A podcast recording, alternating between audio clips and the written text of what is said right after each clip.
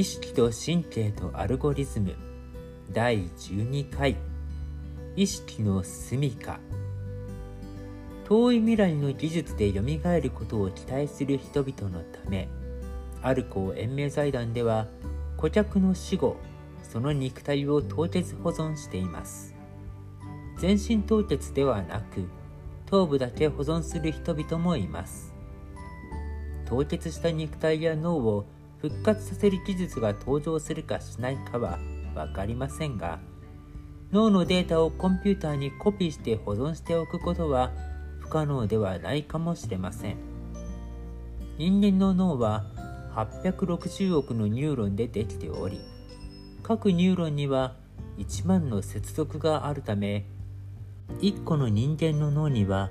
1000兆の脳細胞間接続の独自のパターンがあると言われていますがそれは現在の地球にある全てのデジタルコンテンツの合計と同じサイズのバイト数に相当します。しかしコンピューターの能力は18ヶ月ごとに倍になっているためあなたの神経回路のマップをコピーできる日が来るかもしれません。ただし神経回路を保存してもそれだけで意識が生じるわけではありません。思考や感情や認識を生み出しているのは細胞間の接続で実行される毎秒何千兆もの化学的物質の放出やタンパク質の形態の変化ニューロン軸索を伝わる電気的活動の波です。そのためスイス連邦工科大学ローザンヌ校のヒューマンブレインプロジェクトは人間の脳のシミュレーションを実行できるハードウェアとソフトウェアのインフラの完成を目指しています。では完全な脳のシミュレーションで意識は再現できるのでしょうか？それは知覚し考え自己を意識する存在となるのでしょうか？動物のニューロンとて物質でできており電気的科学的なやり取りをしているだけなので細胞を回路に酸素を電気に置き換えても心を生み出す化学反応は起こせそうです。それなら人間の脳のコピーでなく人工知能でも心を持つことは可能に思えます。